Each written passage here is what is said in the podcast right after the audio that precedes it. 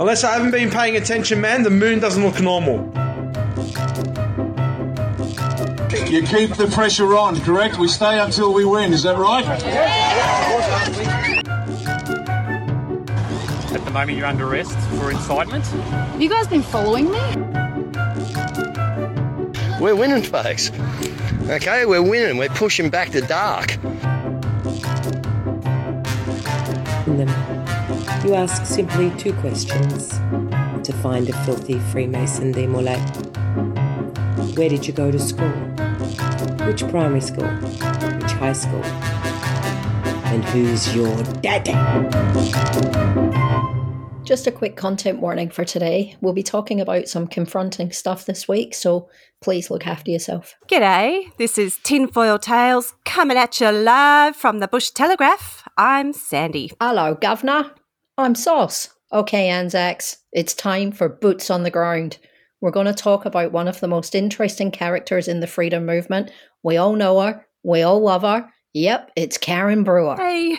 I'll update you on Canberra and then we'll share a random tinfoil tale at the end just for a little bit of fun. But before we start, let's t- just take a moment to talk about mental health. Many people who are already aware of Karen will immediately assume she has a mental illness. She has never come out publicly about having a mental illness, and we are definitely not qualified to diagnose her, nor would we want to do that. People with these beliefs of mental health was discussed on the Conditional Release Program podcast, episode 41, where Joel brought on his dad, Richard Hill, who is extremely qualified to speak on this topic and even has his own podcast called The Science of Psychotherapy. And we recommend when you have a moment to go revisit that episode or listen to it if you haven't already. But the main message is they don't always have a mental illness, and people with mental illness don't always behave like this either. So we can't just assume. We don't know what led Karen to her beliefs, but they are deep seated and she appears to have had them for some time. What we want to explore today is her story and the influence she has had over the Freedom followers, whether they realise it or not. We reckon she really believes in her cause. This isn't a grifter or influencer. She really believes she's onto something and has a solution and desperately wants to get people mobilised, which might explain her odd behaviour at times. Okay, where do you start with Karen Brewer? Freemason demolays, Bill Heffernan issuing writs, weird fascinations with cemeteries and pyramids. There's a lot to get through, and I doubt that we'll cover everything.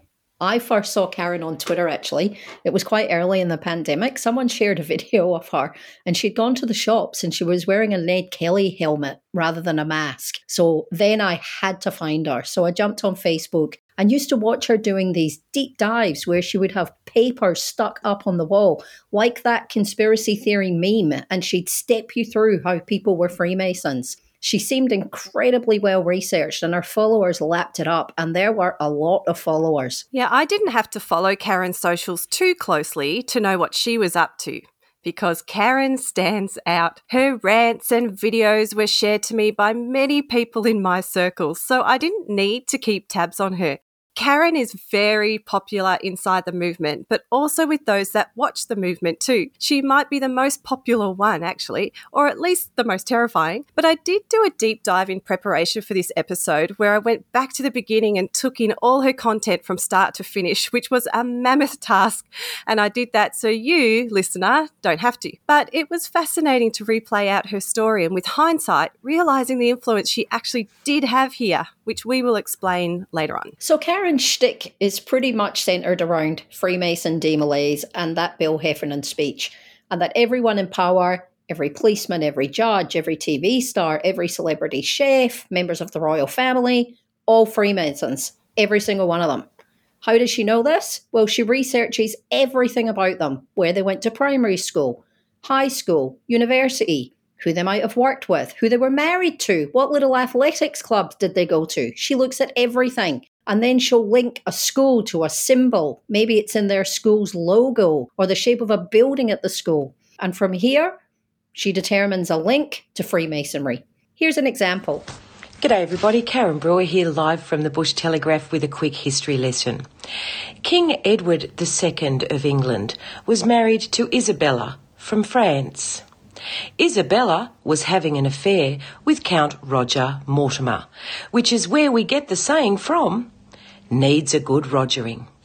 Beware of those with a checkered past, because it turns out Edward and Il- Isabella's son turned out to be King Edward III, and he was the king that created the Order of the Garter. The controversial issue, issue for King Edward III was his love of rogering other Rogers. And that's where we get the House of Lords. It turns out, folks, they're all dirty Freemasons. The Order of the Garter. Go look it up. Horrifying medal. Someone standing on the head of the serfs. That's the that's the medal. Have a look for it. Bye, folks. I'm not sure that's true. I did look it up but couldn't find any solid reference to it anywhere. Maybe listeners can, but for the sake of this, we'll lean into it. What is a Freemason Demolay, I hear some of you ask? Well, it's like the youth group of the Freemasons. As with the Masons, it is predominantly for boys, but girls can be part of Demolay under the guise of sweetheart, princess, or duchess. Very antiquated names with old fashioned roles and duties, much like the pageantry of the Freemasons. In Karen's world, this means it is the grooming program for the Freemasons. Which is why she always says, What school did you go to? And who's your daddy? One thing Karen does better than everyone else's repetition, though, the same phrase in every post every day, such as coming at you live from the Bush Telegraph or the jig is up. When she speaks, she repeats herself as if to drill the message into her followers to ensure they get it. She stares down the camera. Her voice gets almost hypnotic. Monotonal, she draws you in, while other influencers like Monica dart their eyes every which way. Karen makes sure she has your attention. Look into her eyes. Don't you dare look away. She stays on message all the time, and when she changes tack, she makes a new catchphrase and starts all over again. Repeat the message and hypnotize. She reminds me of that hypnotist skit for anyone who used to watch Little Britain, where the guy used to go, Look into my eyes, look into my eyes, directly into my eyes, not around my eyes. That's who Karen reminds me of when she gets on that live. Her approach to uncovering alleged pedophiles isn't without repercussions, though. In September 2020, Karen was found guilty of defaming a National Party MP her husband and a charity that they ran together. And she was actually ordered to pay $875,000 in damages and she needed to remove all related content. Back in 2020, she had shared a number of posts that accused the MP of being a member of a secretive pedophile network who had been parachuted into Parliament to protect a past generation of pedophiles. The MP spoke about having to install security cameras at her home actually because she actually feared that she might be physically attacked. Then in January 2021, the same MP sought a custodial sentence in the New Zealand courts. Karen had moved to New Zealand by then and she had posted a further three defamatory posts. Karen said that she'd requested Facebook to take them down, and they subsequently were, and she was fined a further $5,000. I don't believe she actually coughed up any of that money, but in an interesting twist, her New Zealand property is currently up for sale for pretty much exactly the same amount as the fine. So that's a brief summary of one of her main talking points, Freemason Demolay. But where does Bill Heffernan fit into this? Okay, so stay with me. Between 1995 and 1997, there was a Royal Commission into the New South Wales Police Service known as the Wood Royal Commission. During this commission, they found a lot of instances of bribery, money laundering, drug trafficking, fabrication of evidence, heaps of stuff. But I don't think anyone would be surprised that there was some dodgy stuff happening in New South Wales at that time. While the Royal Commission was in session, ICAC, which is Independent Commission Against Corruption, referred a matter regarding the possibility of collusion between organised pedophile networks and the senior ranks of the New South Wales Police Service and Judiciary. The Commission was highly critical of police, prosecutors, and public servants in their approach to the prosecution of sex offences against minors and made comprehensive recommendations for the reform of police and public service procedures in dealing with child victims of sexual offences. However, the inquiry also debunked the most sensational allegations and was emphatic that there was no compelling evidence for the existence of a large network of prominent people, senior officers, or the legal fraternity. So, what's all that got to do with Bill Heffernan? You know what? I'm going to quote a couple of paragraphs from an article written by Tom Tanuki on the subject of pedophile ring delusion. There was a now notorious speech that ex Liberal Senator Bill Heffernan made in 2015 to a Senate estimates hearing. Bill said that secret police documents name a list of 28 high profile pedophiles purportedly suppressed from public view by the government. His speech was a clarion call for conspiracists across Australia that continues to ring. Today, you hear talk of exposing the 28 all around anti lockdown protests. Now, to be fair, Bill also used fake evidence in 2015 to accuse a justice of the High Court of being a pedo. He also once pretended to be an ASIO agent. So, Bill is not in our view, to be relied upon for a fair accounting of institutional pedophilia. But whether Bill lied or embellished is now irrelevant. The 28 has long since become an item of conspiracist folklore. Given the amount of alleged names I've heard bandied around, there's got to be more than 28 on that list. Pretty much every person they don't like has ended up on that list. Dan Andrews is on that list now, too, apparently. Uh, Teeny Weeny Malcolm did get himself offside not that long ago because he actually put out a video saying he had looked extensively for the alleged suppression order and it didn't exist. But they've worked out a way around that. The other day I heard them saying that not only is there a suppression order on the list, there's a suppression order on the suppression order, and that's why we can't find it. They do make me laugh. Okay, so now we know about Freemason Demolay and also the alleged suppression order. So let's talk about where Karen started and what influence she was having on the movement on both sides of the ditch. To begin with, Karen claims she started Stand in the Park alongside Brady Gunn. But according to Kaz, he did the dirty on her and locked her out of the Facebook group that she'd actually created.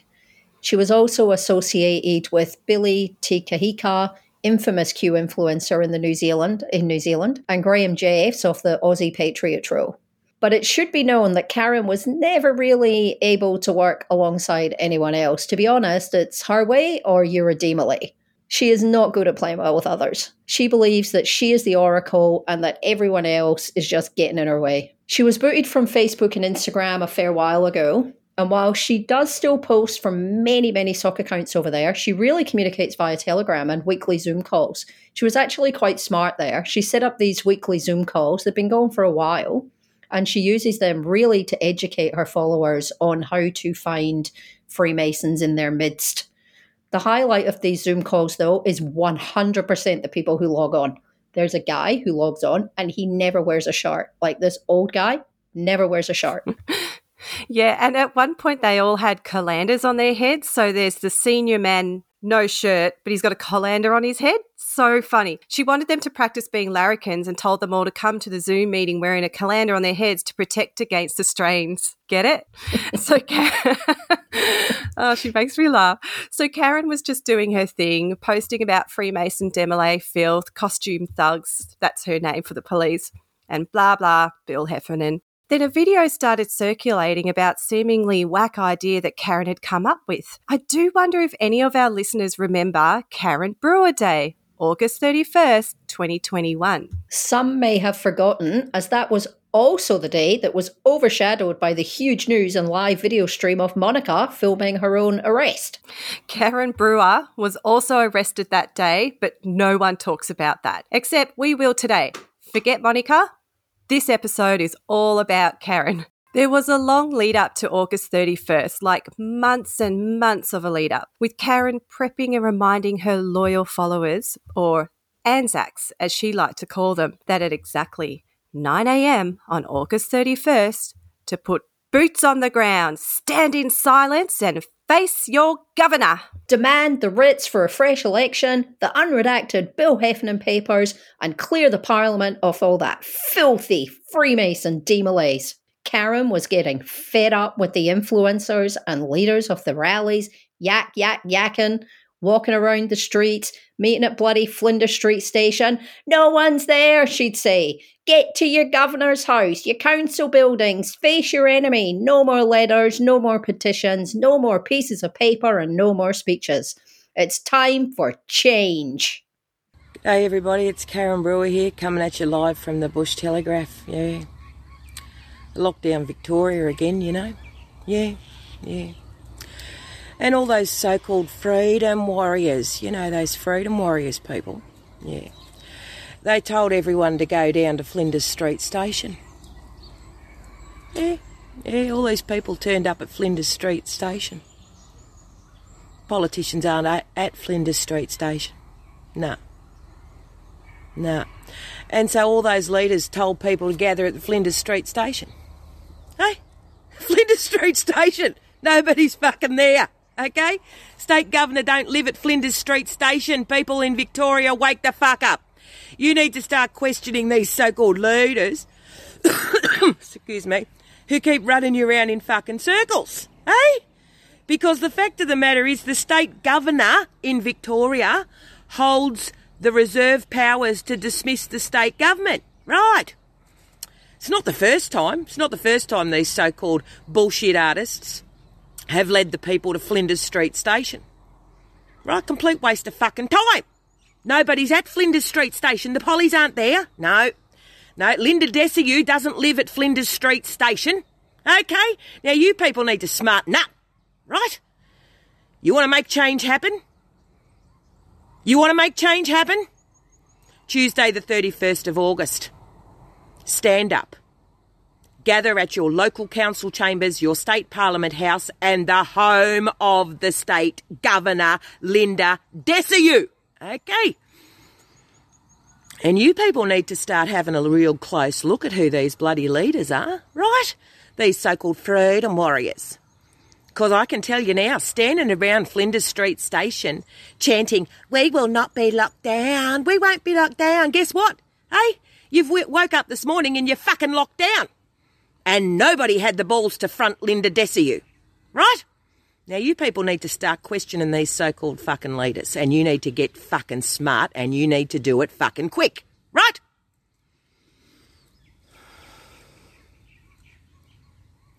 Twenty-five days from now, Anzac, we are going to gather both sides of the ditch in great numbers at every seat of Parliament. We're not negotiating with these people no more, you get that?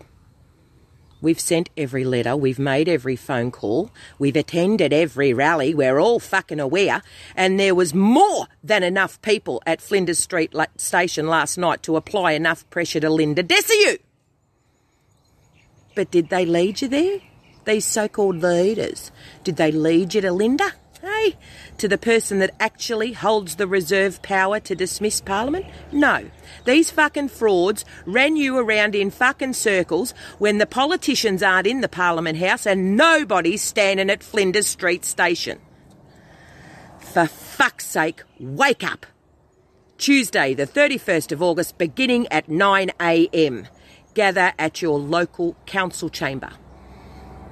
Gather at the State Parliament House and make sure there's fucking hundreds of thousands at the home of Linda Dessau. Because we're not negotiating with these people no more, you get it? We want the documents Senator Heffernan produced to the Royal Commission under an order to produce, released to the people, unredacted, and the writs for a fresh election issued. So next time, some of these freedom, these freedom people that keep telling you, oh, gather at the Flinders Street station, you take it right up to these fucking frauds and say, we're gathering at Linda Dessau's home, the home of the state governor there, in the Botanical Gardens in Victoria. You fuck all these people out, right? You call these people out because they're running you in circles and leading you nowhere and the clock's bloody ticking. We got lawless politicians. We got a lawless police force and you got bullshit artists asking you to stand at Flinders Street Station, so wake the fuck up. Right? You pass this on to everyone you know in Victoria. You want to give me a call? No problem. My number is plus six four two seven double five zero double four six eight. We got a lawless police force, arresting elderly people, kicking people in faces, dragging people off park benches. You don't got time. You don't got time to fuck around with bullshit artists, Anzac. Make sure everyone in Victoria sees this bloody video. Bye, folks. You can really feel her frustration at the other leaders who she felt were doing meaningless work. See, Karen's plan for August 31st was to have hundreds of thousands of people in Australia and New Zealand gather en masse at exactly 9am out the front of their federal and state parliaments, local council chambers, and the residence of their governor generals. They were to stand in complete silence. If anyone spoke, others were to turn to that person and shush them. No signs, no noise. They were to stand 10 steps away at first, but at exactly 12 o'clock, one whistle would blow and the assembled crowd would take one step towards the building. One whistle, one step at a time. Right. Now, this is what's going to happen. The governors hold the reserve powers to dismiss parliaments and issue writs for a fresh election. Tuesday, 31st of August, beginning at 9am. You will gather at your local council chambers. You will gather at your state parliament. But most importantly, you will gather at the homes of your governors. You get it? Okay? To the people that actually have the reserve power to dismiss parliaments. Now, we ain't negotiating with these people no more. You get that? Yeah. There are going to be no signs, no placards, no speeches. The Anzac is going to rise on Tuesday, the 31st of August, beginning at 9am in total silence. We ain't negotiating with these people, you get that? They got till 12 noon to step themselves down. And if they don't, then those governors, they got 10 minutes to decide. Yeah. You're going to release those documents that Senator Heffernan produced to the Royal Commission under an order to produce. You're going to release them to the people unredacted. We've had enough of your fucking deceit, lies, cover up, and bullshit. Yeah, we know. We know. Every corruption hinges on those documents. Details, big and small. And those governors, they're going to issue the writs for a fresh election. Because come 12 noon on Tuesday, the 31st August, they're going to be 31.5 million Anzacs mobilised both sides of the ditch. And we're gathering at every seat of government. That's right. Council chambers, state parliaments, and the homes of those governors. Now you'll find that post, all that information and addresses posted on my Telegram account every day. We got nine days, people, and I need you to share this video. I need you to have this conversation with everyone in your street, and as a matter of fact, every contact in your phone. You get that? You got nine days to get this message out because no matter what, come Tuesday, the 31st of August, you will rise, Anzac, in silence. And you will gather at one of these locations. And together, you and me, we're going to get the job done. So stop twiddling your thumbs. Stop looking at other people to lead you. You've been doing that shit for 18 months, and all these people are leading you round and round fucking circles. It's got to the point now where, where your, your costumed thugs are actually firing upon your countrymen. Now, wake the fuck up. Stop following these filthy people. Stand on your, the two feet the Creator gave you. We're not bullshitting about anymore, Anzac. Tuesday, 31st of August, beginning at 9am. Pick your location and be there no matter what. We stand for yourself, your family, your community, and your country. No talking. We ain't negotiating with these people no more. They all gotta go. So there ain't no talking. Anyone who dares speak on this day, you will be shushed by those around you.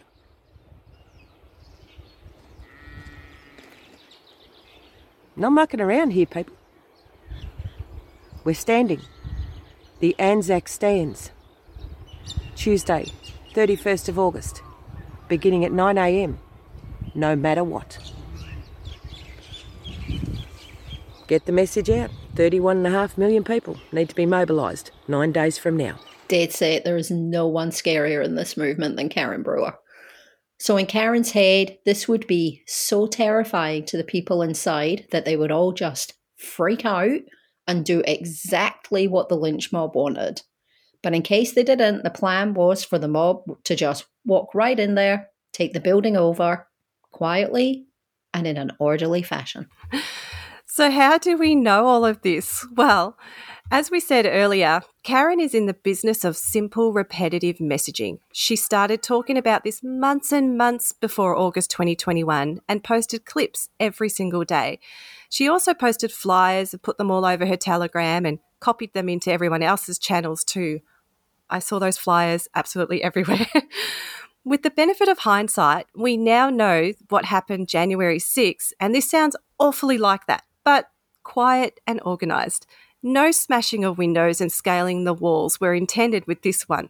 I mean, that's a perfectly reasonable idea. Initially, it was met with a fair bit of ridicule, to be honest. It was not seen as something that would ever happen, but she just kept talking about it every day. Daily videos saying the same hypnotic message straight down the camera we stand Anzac no matter what. Then something strange happened. More and more people started talking about it online. It started to get some momentum. Then she started posting flyers calling on truckies to help or unions to help and got a bit more momentum. Then some random truckie dude started filming clips saying that they were going to block interstate borders. And those videos were then shared and reshared across every platform. So that then forced the other influencers and leaders in the movement to say something about it. A few of the familiar names started to speak out. Millie Fontana, who helped organise the Melbourne protest, did a live a day or so before, warning her followers that with recent terrorism changes to legislation, it's best not to attend this event. Tricky from the People's Revolution also had something to say about it. Right, guys. So I wanted to have a chat about what happened today in Queensland in terms of the uh, the truckie blockade that was done today.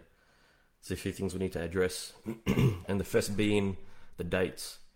Now, the reason why these truckies decided to do today was the 31st was a Karen Brewer initiative. That's tomorrow. Now, I believe Karen is actually a passionate woman. A lot of people say she controlled opposition. I don't believe she's controlled opposition. She's a passionate woman that's trying to do things for the people. Now, that doesn't necessarily mean her plans are any good. Now, for the last six months, Karen has advertised the plan on the 31st is to go to every council chambers, every government building, stand out the front in silence, blow a whistle, take a step towards the building. Every 10 minutes, you take another step until you're inside the government building and you don't leave um, until they all step down. If they don't step down, you take the building over. Now, to me, that's publicly advertising you're going to take a government building over. Um, to me, not the smartest idea. So the truckies got hold of me a few days ago, and they were saying that they don't want to have any association with the plan for the 31st. Um, and to be honest, guys, I've never ever heard of any trucks being involved with the 31st um, until a few days ago we started seeing uh, flyers being made.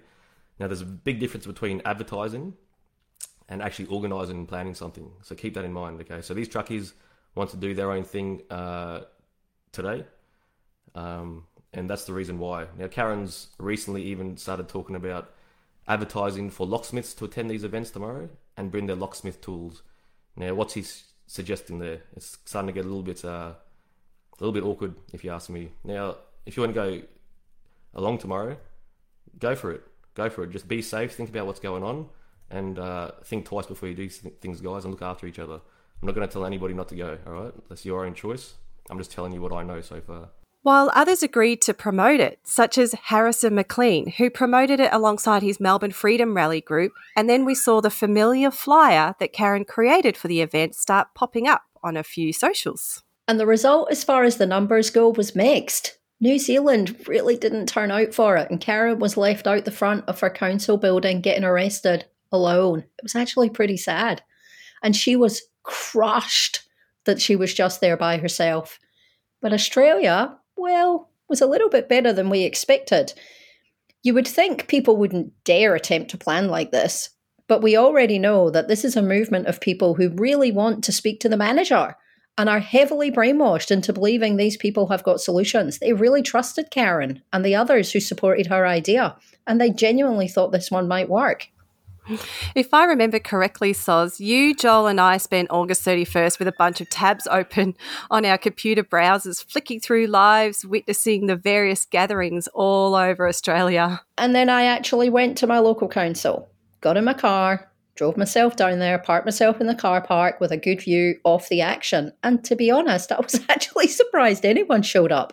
But about 50 Anzacs appeared, some approached surreptitiously not quite sure if they were in the right place. One car pulled up with an upside down flag flying and car horn tooting, and then they knew they were in the right place. They got pretty excited, but they did not follow directions. They were all standing around chatting. No one was shushing anyone. And I don't know if she should have assigned someone whistle duty because there were no whistles to be heard. Eventually, the cops came and people just kind of wandered away. Boo. But all over Australia, groups of various sizes turned up. Some were quiet and peaceful, but a few weren't. Noosa and Mullumbimby was a standout gathering. They had a few hundred and they actually stood silent for a while. I kind of have to admit, it was really eerie to see that. People standing facing a building, stone quiet.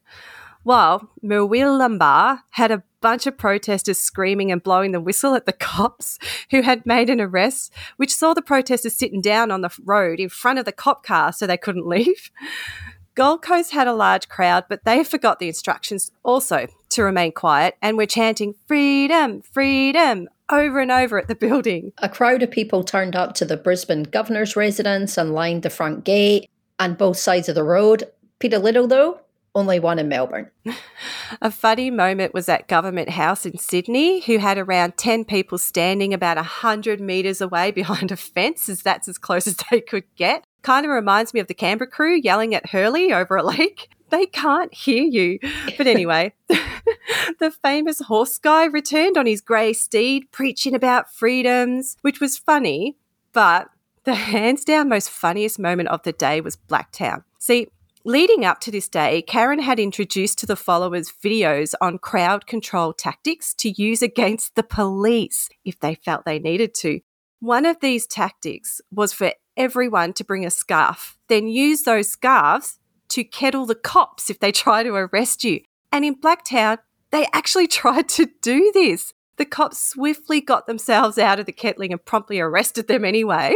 while Unbelievable. Not while the yeah, while the not so quiet crowd chanted, "Let her go, let her go." That might have been the highlight of the day for me. It's crazy. Back to the truckies, there was a sighting of two trucks that stopped at a roundabout in Ballina in front of the Ballina Council building. Ballina's a pretty small town, and that might have been the only intersection they had. But anyway, there was about 100 people standing, and they were so proud of themselves for doing their bit for the cause. Byron Shire had a couple of hundred show up. Perth had about 100, I would say.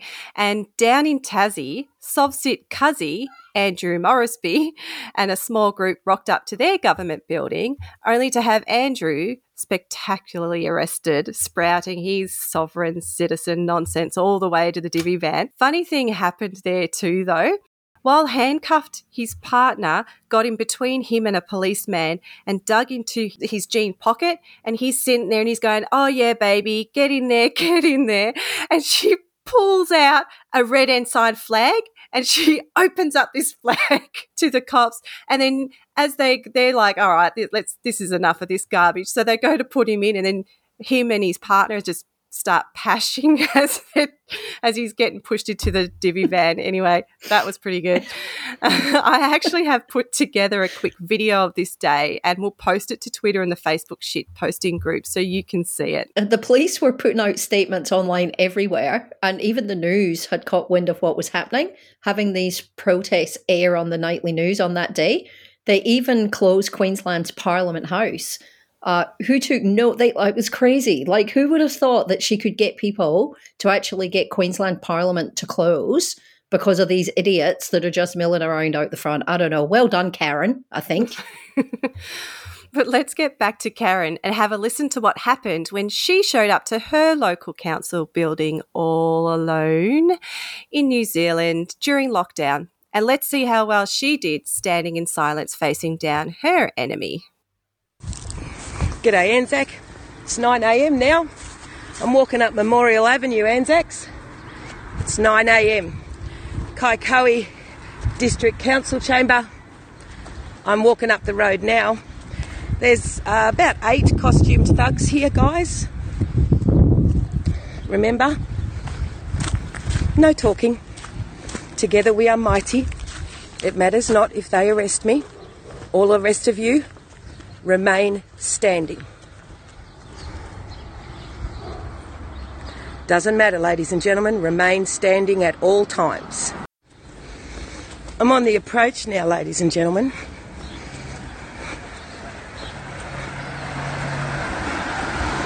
Because it's nine o'clock. And I know the others are coming. I hope, anyway.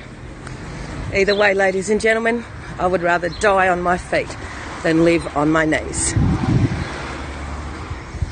Two cops at the New World sign. There's six cops up in front. Three police cars.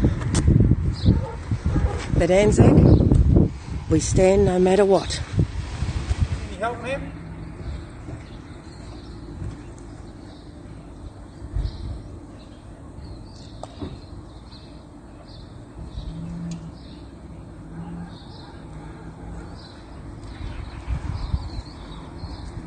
do you need any assistance for- at all? If you like to go to the you can do exercises. That's fine.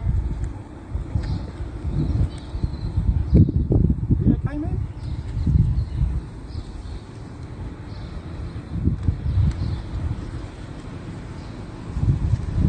Do you need any assistance, any help at all? Any help, please? if you need?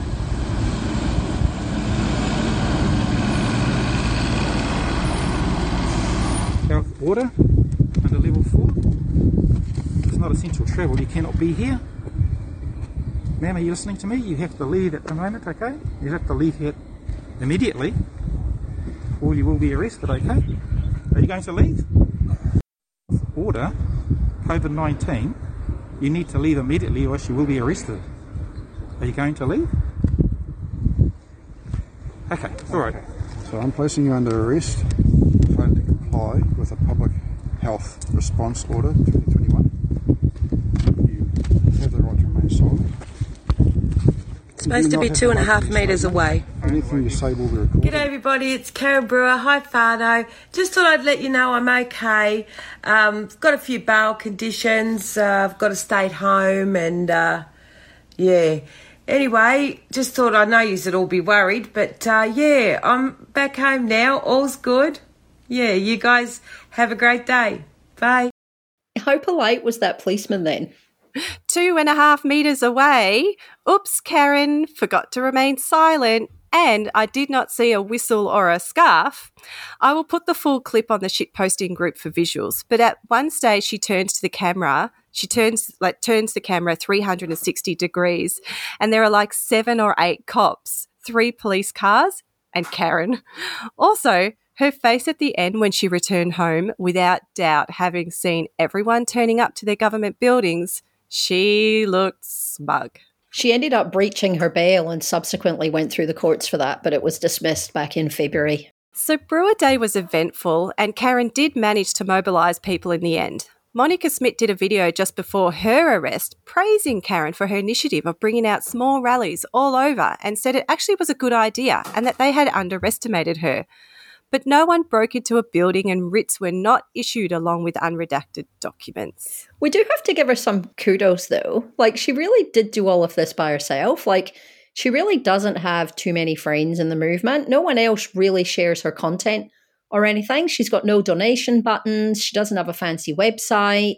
Really, other than Harrison and a couple that came out to support at the last minute, she really did do this all on her own. Just a lady ranting into her phone on social media. And while yet again another plan failed and the goal was not achieved because the goal was, let's be real here, delusional, the fact people showed up for her shows the sway she had. So while people can diminish her power by saying she has a mental illness, she was also very calculating and manipulative, and that should not be lost on us. It should also be noted that many times her postings were bordering on radical ideas. When the Melbourne lockdown protests were happening, she was posting tips on throwing darts at media crews' vehicles to pop their tyres and letting people know that oven cleaner is caustic and flammable. Her plan to enter government buildings also crosses a line. We should be thankful that at least the followers who did mobilise knew not to be swayed that far. But many were arrested and likely had to deal with some negative consequences from that, which Karen will only praise them for and feel no guilt, even though we know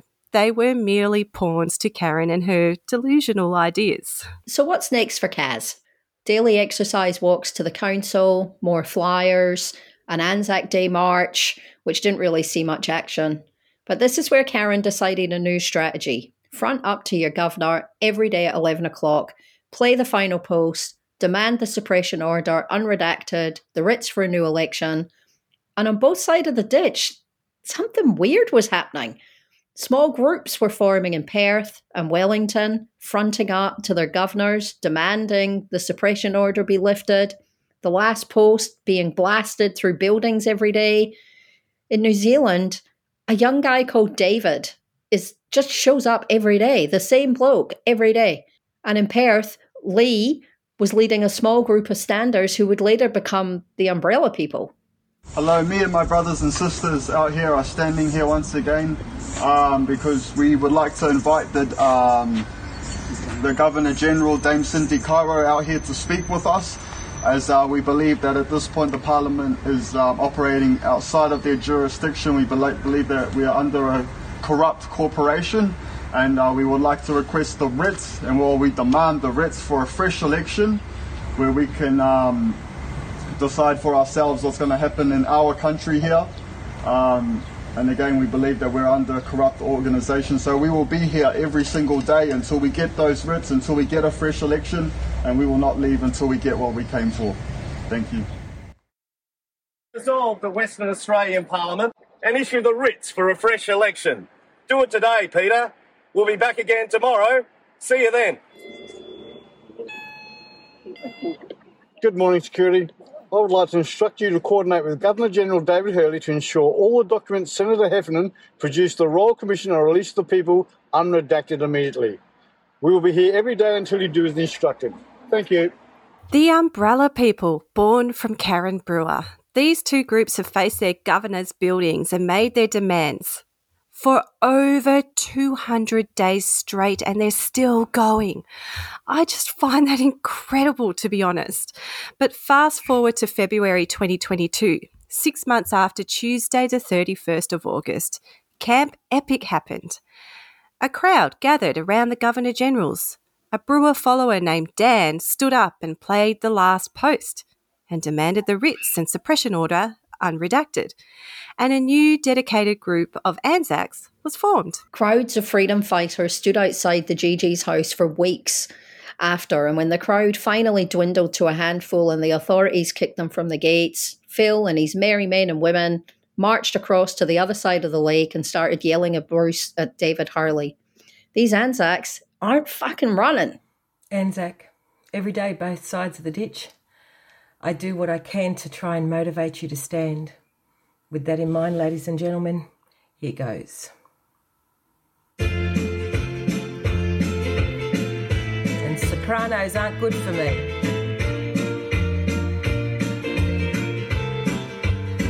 Anzac, where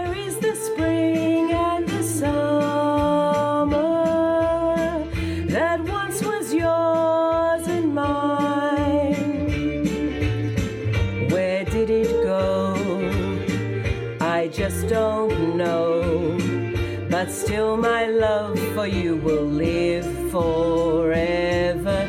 Come on, Anzac, uh, come and stand with me at the governor. Face the governor. Anzac, our love was much too strong to die.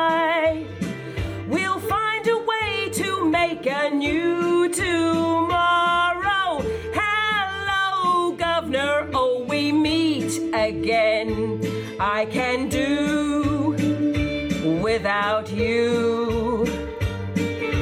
Come on, governor. Issue the writs.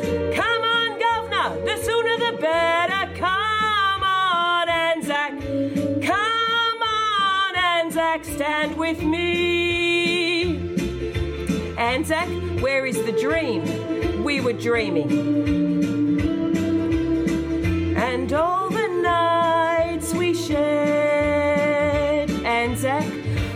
Did they go? I just don't know. But I can tell you just how much I miss you. Come on, Anzac, come and stand with me at the governor. Face the governor, Anzac. Our love was much too strong to die.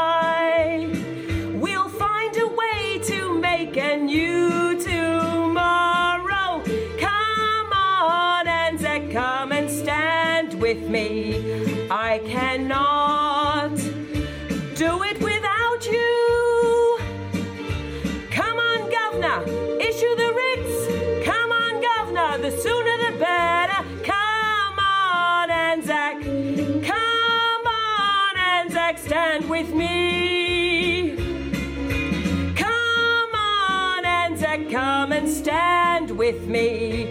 I cannot do it without you. Come on, Governor, issue the writs. Come on, Governor, the sooner the better. Come on, Anzac. Come on, Anzac, stand with me.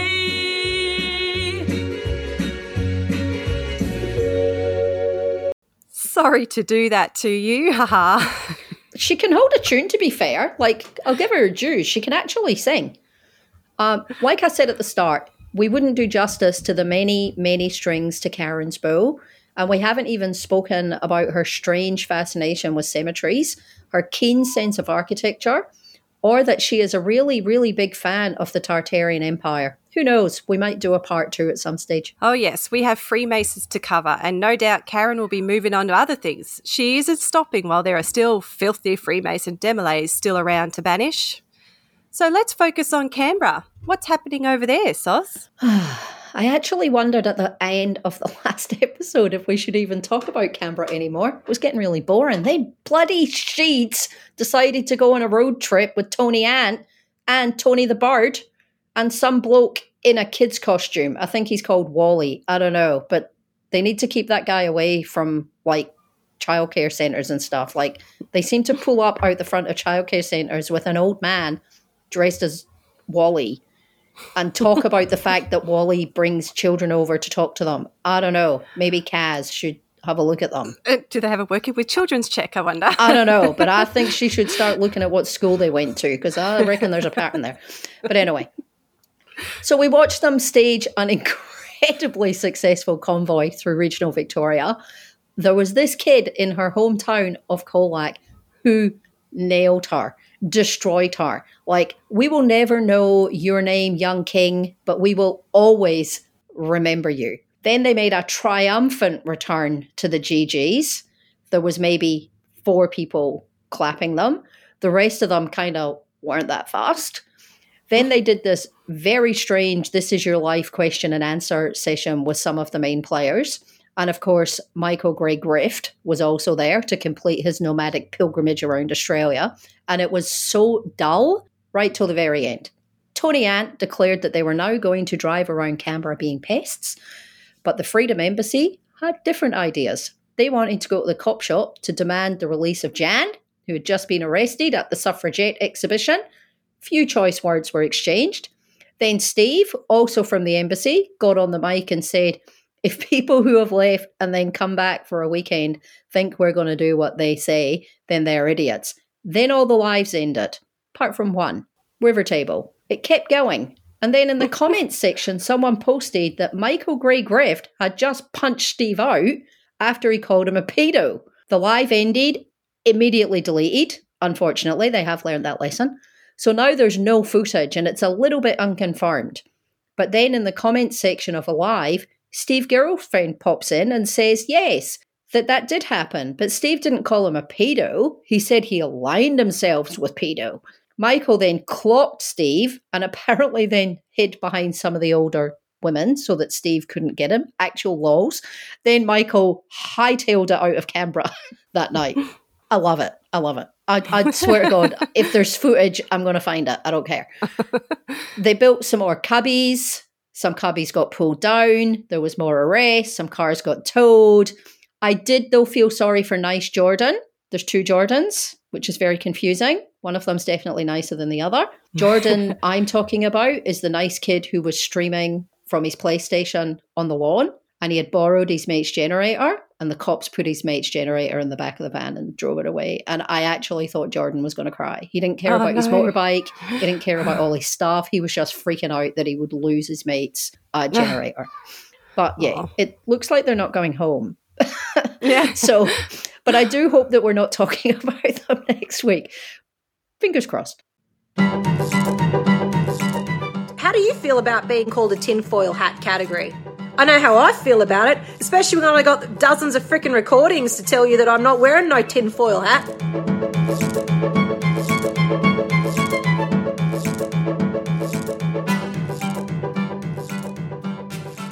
Now it's time for Tinfoil Tales, where Sandy and I are going to show each other and you listeners something random that was seen along the way. Uh, neither of us knows what the other one's going to talk about, so here we go. Okay, Soz, here we go. God literally saved me. It's the most amazing thing that happened. A guy called Zach did a speech, and it was a really good speech, and at the end he read a Bible verse. So I went up to him and I said, Hey, I just want to say that was an amazing speech. He goes, Oh, okay. He goes, Thank you. Tomorrow um, we're doing a prayer service at the Thousand Steps um, in the Dandenongs. And I said, oh, Okay, I've never gone to anything like that. So I felt a bit funny because I didn't know anyone. So I just stood to the back of them and I was just like listening to them, whatever. I'm standing there and out of nowhere, I collapsed. What's your name? When I collapsed, my whole face was numb, my body was numb, my hands were like super glued like this, shut. Couldn't move, completely numb. Then they came and started praying over me. Your name's Jezebel. The demon manifested out of me, and then I was possessed for seven hours. What is your assignment, Jezebel? In the name of Jesus, you must obey. Okay, well, in the name of Jesus, we break that. For seven hours, I was on the floor screaming. Um, I was screaming things like, She's mine, she's mine. Out right now in the name of Jesus. Get out. Get out of her right now. Right now. Your body. They took me to uh, someone's house. So I was unconscious the whole time. And then they baptized me.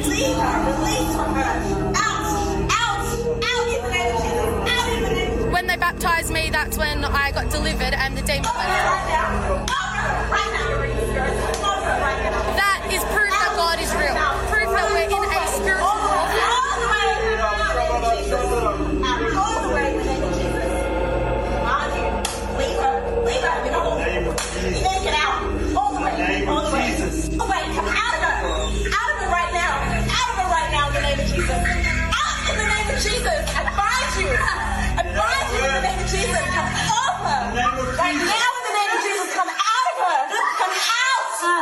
I'm tapping out of this one. Um, Joel, you can you can take my part here. I am more than happy to tag in. This is complete horseshit. Every single goddamn bit of it. And all the editing is just set up to make these like emotive clips that are supposed to provoke some sort of response. My fucking response is disgust. This is someone who is exploiting religion for their own clout chasing means, and they're doing it in a way that is dishonest, which completely takes away any of the legitimacy that religion comes with. I don't think that religion is inherently illegitimate. I just think when grifters and shitbags use it to perpetuate their own nonsense and make it all about themselves as opposed to, I don't know, Jesus, it's a fucking nightmare. This narcissistic little fucking mosquito should never have anything to do with this kind of mysticism. She should just go back to playing with ponies and shutting the fuck up because that to me is blasphemy. And I think it's disgusting. And if she understood that and if she knew exactly what she was doing, I don't think she'd do it. But because these people thrive on ignorance and they do everything based on this bizarre deer in the headlights moment of just trying to become someone within this petty fucking inconsequential movement that they'll do stunts like that to get a moan of attention and they will consider it to be virtuous. And it's not. It's fucking disgusting. She sucks. They suck. God damn, that made me annoyed. yeah, yeah. This is uh, actually for those who don't know. Her name is Danny Stanny, is what she goes by, Yeah. and she's a bit of an influencer. She um, did this definitely for attention. Um, it kind of b- backfired on her though because she did not get good um, response out of this, and Yeah. she actually had to close down all of her socials. She's basically wow. unfindable. I did manage to find um, a couple of her little, maybe there was a TikTok or very small amount of people on there. She's dating an influencer. Um, Uh. but yeah, so definitely this was a, you know, uh, attention seeking prank. And she said But that then she um, got cancelled. she got cancelled, yeah. And then there was That's a big fight though because she um, ended up having this online sta- stouch with um, Abby Chatfield, Oh, and yeah, so yeah. apparently they went back and forth r- really hard. And yeah, she got she got majorly cancelled for this, which is good That's- to see. Yeah, good. Fuck her. She's terrible. And yeah, like it's just, yeah. it is an absolutely just meaningless display of vulgarity. And um, the fact that she didn't benefit from it, unlike Maria Zeee, who lies through her gap teeth and makes a fucking career out of it. Yeah. Um, you know, and I guess that's the sort of thing. Like, you know, one person can sit there and lie with a straight face, and the other one can lie screaming and making a, a scene and then get cancelled. I mean, half it's probably luck. Yeah, and like she, um, a, a lot of people that um I speak to that liked her, they said she was actually quite popular because she was she's good looking. She was a model in the states at one stage, and you know she was um she was dressed up, and you know she probably could have made an influencing you know career out of this because she had the looks and everything. Yeah. Um, but yeah, she just took it too far. She tried to to play it down that um, it was to uh, promote um, a horror film that was coming out. I think it was Conjuring or something. Oh, fuck but off. nah, it did. No, Nah, she's lying upon done. lying and doubling down, just like yeah. And that's the thing. Yeah. This is the thing that Maria Zeee would never do, which is to squirm on a lie and then falter on the premise. She would just stand there and just be like, "Nah, everything I did was true. It was all legitimate, and I regret nothing. If you Yep. guys think it's wrong, that's on your heads." And Yep, eventually we'll go, "Oh, exactly at whatever cost." It's exactly Doesn't right. matter. And it just the the parallel came because I was just thinking of who else lies this egregiously. I'm like, oh yeah, that's right, Maria Zeee. She lies Yeah. this blatantly as well, but she does it, and it's like it's successful for her. I mean, it's like you guys have said all through the episode. It's like you're sort of like, well done, G- kind of. Yeah, it's like yeah, You're so awful, but like you're so good at it. yeah, that's right. It's like yeah, Yeah. You, you you're kind of impressed, but you're not. Yeah. Yeah. Yeah, and the other thing to also make note of is Zach um, Galloway, who was a big promoter of the freedom movement, tried to do a podcast at the beginning as well. Um, but he's a religious man, and he just he is going to these freedom marches, and he's trying to recruit people into his religion. He's Yeah, you know yeah. bringing them into their Yep. meetings and um, Yep. you know he's at anti uh, he's at pro-abortion uh, marches trying to you know preach to the women there and Yeah. yeah so but Yeah. he's he's gone the complete religion side of things as well so he's not so much involved in the movement as much There's a huge amount of religion in the movement. The whole so like you know freedom hippie thing. If you look at Dave Oneegs, he's a massive god botherer. It's like it's all through his stuff, and it's surprising because you don't sort of look at him on face value and think, oh, that guy's you know a believer, but he has a lot of God references, but none of them are any kind of thing seem to be identifiable. He doesn't seem like a Pentecostal. He doesn't seem like, you know, any of these denominations I'm used to being able to just pigeonhole. He's just a guy who likes to use the word God because it's convenient for him. And I think that's just, you know, that's basically him. And, you know, what I would say, very much agreeing with the idea that most people in the movement aren't actually mentally ill and pigeonholing them in that sort of way is really, really inconsiderate and quite stupid. But Yeah. Dave Oneegs is is like half-time delusional. The bloke sees colors and lights. He's not well, and uh, and using God, I think, is a really good way to basically cover up for his own schizophrenia and bipolar. Because you know that's the thing. Oh, it's God. Well, it's not, mate. It's your severe untreated mental illness that really just needs to be dealt with. But that includes medication. You'd never do it. You know. yeah that's right Mm. so anyway that was a little bit inter- interesting sorry sauce uh, that was a little bit too hard for sauce to, to get involved with but i thought it was a kind of interesting one it went around and at the time as well so that was pretty pretty fun at the time I don't have one this week. I'm sorry. I I I failed. I failed the assignment this week. So yeah. That's all right. This was a huge one. This was really big. This one. We put in so much work into this one. Just yeah, just trying to get Karen Brewer all all of her backstory. But that's okay. So I failed the assignment. Um, so to cover up for my abject failure, uh, I'm going to plug this this little hole that I was supposed to fill with with a question for you, Sandy. Who is your who's your favorite? Who who who do you enjoy? And and who do you like the least? Ooh, okay. Um, who's my favorite? Oh, it's hard to say favorite because it's like, um, I don't love what they're doing. um, but I would say the most interesting one for me that I, um, when they're online and I just want to go watch is actually probably Danny Searle, um, only because he he is so he's so cooked. He's so good. He's he's he's so educated in the conspiracies. Um, he's written books about. I'm actually just starting to read one now online. I've actually found his book and I'm reading it just to. I find he's really interesting to get a. Uh, if you really want to get into the head of a conspiracist, I guess, and to see what they're saying and what they're what they how they think and danny has a good way of explaining things that is easy for me to understand and follow along mm. Um, so I think Danny, he has some strange ideas and he's done some things in the past that I'm so against um, that it quite maybe bordering on dangerous. Um, some of the things he said, and he has, oh, there was one case where he um, he called, um, you know, Aboriginal girls racist. So he's really he's terrible, but in that way. But I find him the most interesting as far as looking into conspiracies and what how he thinks. And and your worst? Uh, and my worst would have to be Monica Smit. I knew so, I knew it was going to be Monica. oh, I don't know what. Uh, just when I just yeah, there's so much going on there um, with Monica that I just find it very disingenuous. Um, messaging, I don't mm. like the lying, like about, you know, say about the, the lies that is talked about with um, about the vaccines and being so against lockdown. Um, and there have been things that I've seen her say. And there was a mm. video mm. she put out about elderly people and the way she talks about healthcare workers that oh, that they're complicit and they should hang. Like, yeah. I'm sorry. Yeah, I find it just too much for me to handle. Mm. Um, but yeah, that's all right. I'm sure she'll find her way one time at some point. I don't know. But she's, I don't know, she's doing what she wants to do and she's being quite successful at it. Um, but yeah, I don't think she's one that I want to keep that should be platformed. she's got bad ideas. Thank you for that. And I'm sure that um, everyone.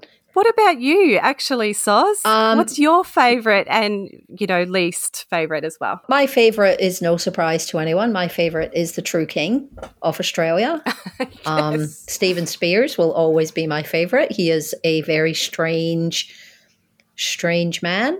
Um, he's just very odd, but for some reason, I, I just like him a lot. Uh, who do I like the least? Uh, it does change from month to month. Um, I, I really don't like Michael Gray Grift, um, mm-hmm. and I mm-hmm. really don't like uh, his offside or Damien either. I don't like what they stand for. I don't. I don't like this thing that they go with that you know Australia used to be a better place. You know, yeah, yearning for old Australia.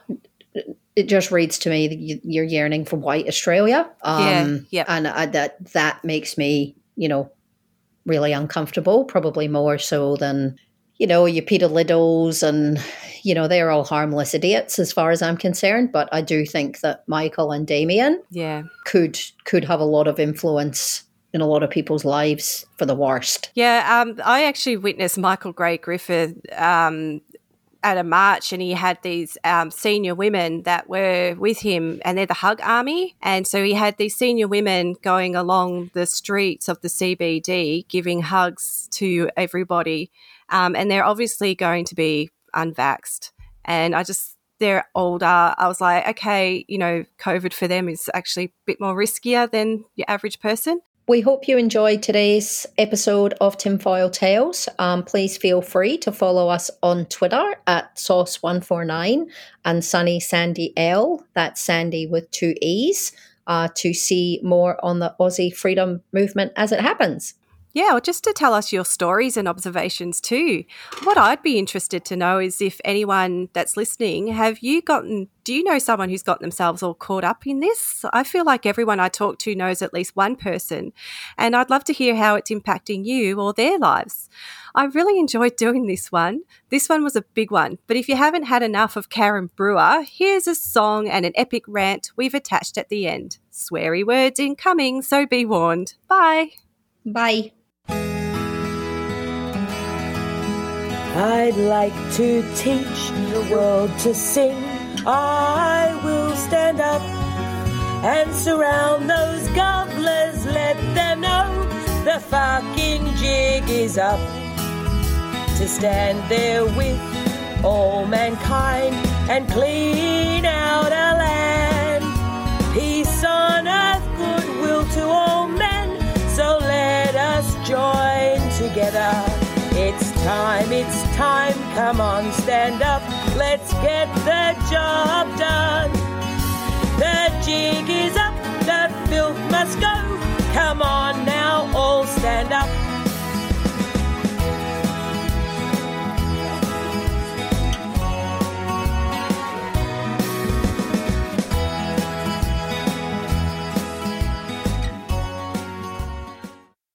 G'day everybody, it's Karen Brewer coming at you live. I've had to come into town because I've run out of milk. Now I'm going to address a few things, people, because I need you all street smart, okay? Because come Tuesday, the 31st of August, I need you street smart and awake. Now, controlled opposition is real, okay? They're, these filthy Freemason Demolays, they got a lot riding on this shit, right? Now, I've had a, I put up a post about Pete Evans and uh, um, I'm copping a lot of lip service from people, right?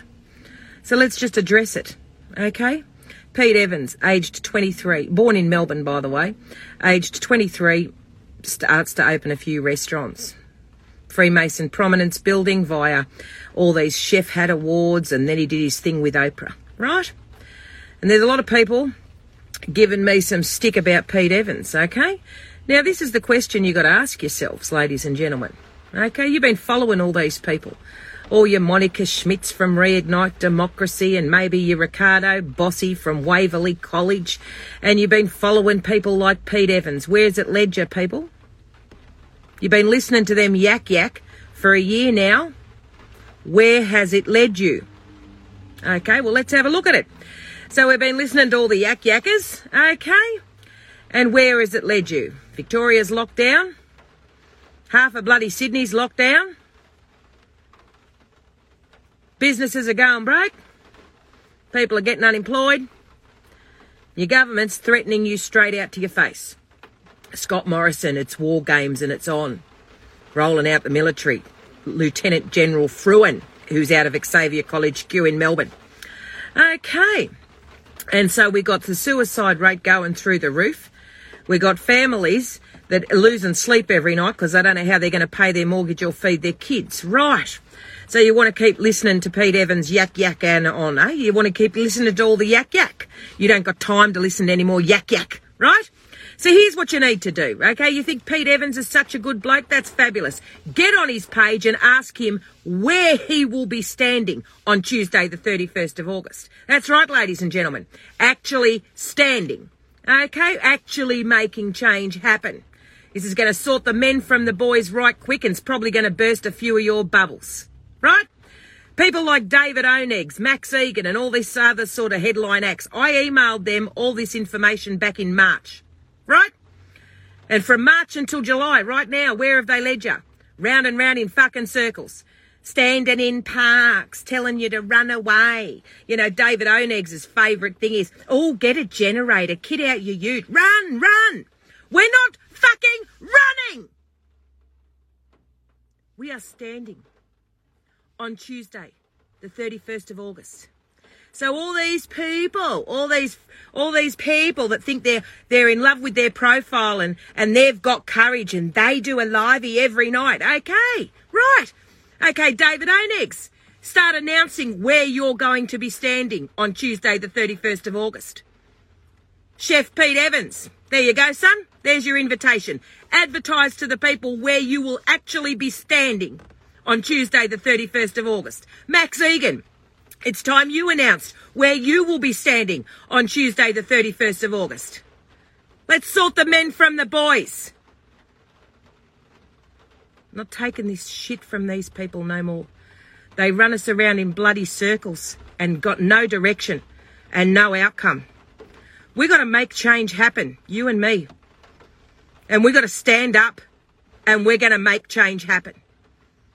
On Tuesday, the 31st of August, we will gather at our local council chambers, at our state parliament houses, at the homes of the state governors. Those that can make your way to Canberra, you be at the federal parliament and the home of the governor general. And these people have got until exactly 12 noon to step themselves down. And if they don't, then those state governors and that governor general, they're going to get 10 minutes to decide. They're going to release those documents that Senator Heffernan produced to the Royal Commission to the people, unredacted, and they're going to issue the writs for a fresh election. Because if you don't, we're going to walk into our parliament houses at exactly 12:10 p.m. and we're going to take our parliaments back. Right? So rather telling, rather than telling me all those comments of people that, oh, but I think so and so is wonderful. You think they're so fucking wonderful? That's fabulous. Get on their page, ask them where they will be standing on Tuesday, the 31st of August, and get it happening. Okay? No more yak yakking. We're standing. We're Anzacs. We don't fucking run. There's nowhere to bloody run anyway. We are island nations. We stand and we make change happen. So get onto all their pages and get onto all their emails and you start asking them where they're going to be standing on Tuesday, the 31st of August. Let's sort the men from the boys, Anzac. Let's sort the men from the bullshit. Now I've got to go and get some milk. So, tomorrow night, I'll be on my Zoom live. As always, you'll find the codes posted on my Telegram and Instagram account. Please join me. Ask your all, all the questions that you want. I'm happy to stay live on that Zoom for as long as you people want to ask me questions. I've got people in Victoria suiciding themselves.